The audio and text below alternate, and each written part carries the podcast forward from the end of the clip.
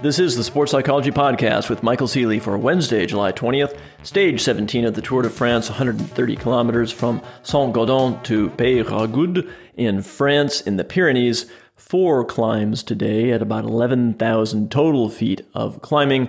Last two climbs are probably the most significant, and the final climb finishing up about a 15% grade at the very top. Before we get into today's action, let's talk about the situation at the Emirates team. Yesterday, Rafał Majka dropped his chain, broke his chain mid climb, standing up, and injured himself. It didn't look like it at the time, but apparently he was assessed and not able to start today's race. So that means that Tadej Pogacar is down to three teammates to finish the tour. That is not a good situation. Fortunately, he still has Brandon McNulty, his trusty lieutenant, who is very, very good in the mountains.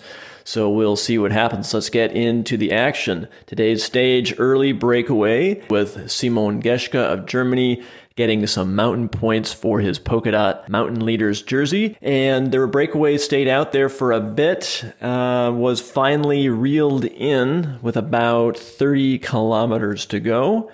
Reeled in by Brandon McNulty. I got to tell you, this guy is talented. He's been doing incredible work in this year's tour. McNulty is just like a machine up these climbs.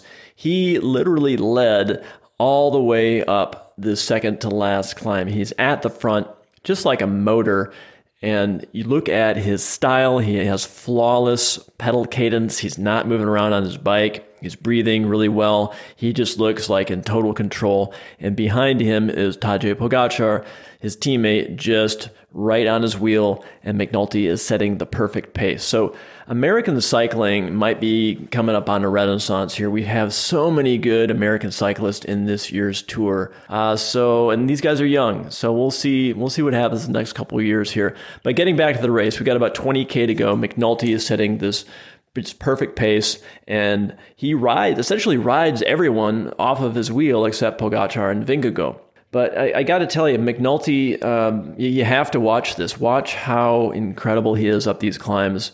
And I think he looked even stronger than Pogacar today. I have to say that. I'm going to declare that. If you look at it, Pogacar is suffering more. At one point, in fact, uh, McNulty starts pulling away from Pogacar, setting the pace, and you see Pogacar reach for his uh, microphone, um, his race radio microphone, to tell his team director to tell McNulty to slow down. Um, but McNulty catches on, slows down. Pogacar doesn't have to get on the radio. But this is an indication that Brandon McNulty is riding himself into even better shape in this tour. It's, it's just incredible. So McNulty is leading up this second to last climb at the very top predictably, I would say, I predicted this when I was watching it, is um, Pogacar attacks. He attacks at the very summit, just like he did yesterday, and tries to drop Jonas Vingegaard on the downhill. Doesn't make any sense, but this is Pogacar. He likes to attack. He really does. And he's two minutes, 22 seconds back he was kind of hoping and praying that he could maybe catch Vingegaard off guard. Doesn't work. Everyone gets back together. These top three, Vingegaard, McNulty, and Pogacar, they're all together on the downhill, descending very skillfully. And now we're coming to the final climb with about uh, 10 kilometers to go.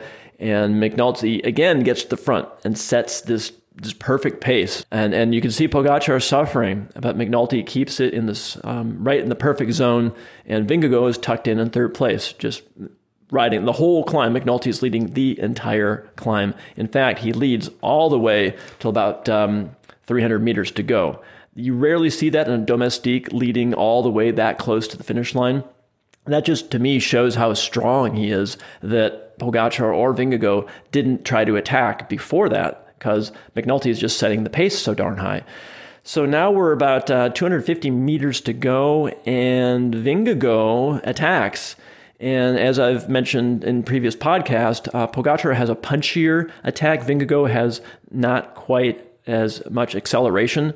Um, so Vingegaard attacks, so Pogacar is able to get on his wheel, and this is up a 14% grade, and it's it's pretty brutal. They're kind of drag racing side by side for a while, but finally Pogacar, he's got a slightly higher cadence.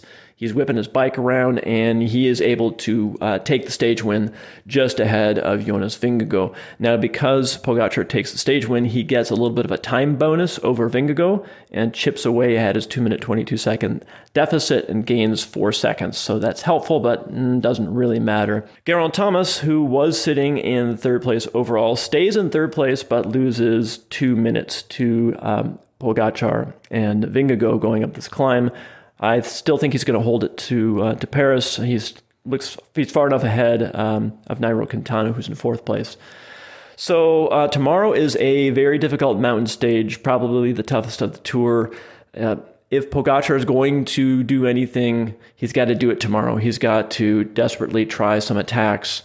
Um, I don't think he can do it. I really don't. I think, um, and then there's the final time trial on Saturday. Pogacar is slightly better than Vingegaard, but not really. I, I think, honestly, I think Pogacar um, will not be able to win this year's tour. I think, in fact, Pogacar lost the tour this year on stage 11. So if you flash back to stage 11, this is a stage where it was one of the first significant mountain stages, and the Jumbo Visma team really just bullied and beat up on um, on Pogacar, attacked him, counterattacked him, counterattacked him again, and I think they know his psychology. They knew that this would work because Pogacar responded to every single attack, chased down each, each Jumbo Visma teammate by himself which makes no sense because there are riders that were attacking on Jumbo Visma that were not a threat to Pogacar on the overall, yet he couldn't help himself. He just had to attack. And I think Jumbo Visma knew this. I think they know that Pogacar's weakness is that he loves to attack and he hates to lose. He wanted to win that stage, stage 11, and he wasn't really calculating. You have to in a in a stage race, you have to really calculate and conserve your energy. It's like a chess match, and I think he really lost uh, the tour on stage 11. He was chasing down all these attacks when he didn't need to, and then the final counterattack by Vingegaard, he puts over two minutes on Pogacar in just less than a couple of kilometers. That is number one testament to Vingegaard's fitness and strength in this year's tour, and also shows Pogacar's major weakness is that he hates to lose, and he you can provoke him, and he can do irrational things. So, um, that being said, uh, Pogacar is an amazingly talented rider. You know, respect. I'm just it's my job to criticize because if I see it, I want to point it out and talk about that kind of psychology that it's if your default is that you just love to chase stuff down, you got to temper that. You have to change your style. You have to adapt. And I think Pogacar next year, because uh, he's going to get second this year, I'm going to call it now. I think that Pogacar is going to have to change his style um, and ride a little bit more conservatively and calculating. So that is it for today. Uh, tune in tomorrow. It's going to be an incredible um, mountain stage in the Pyrenees. And thanks for listening.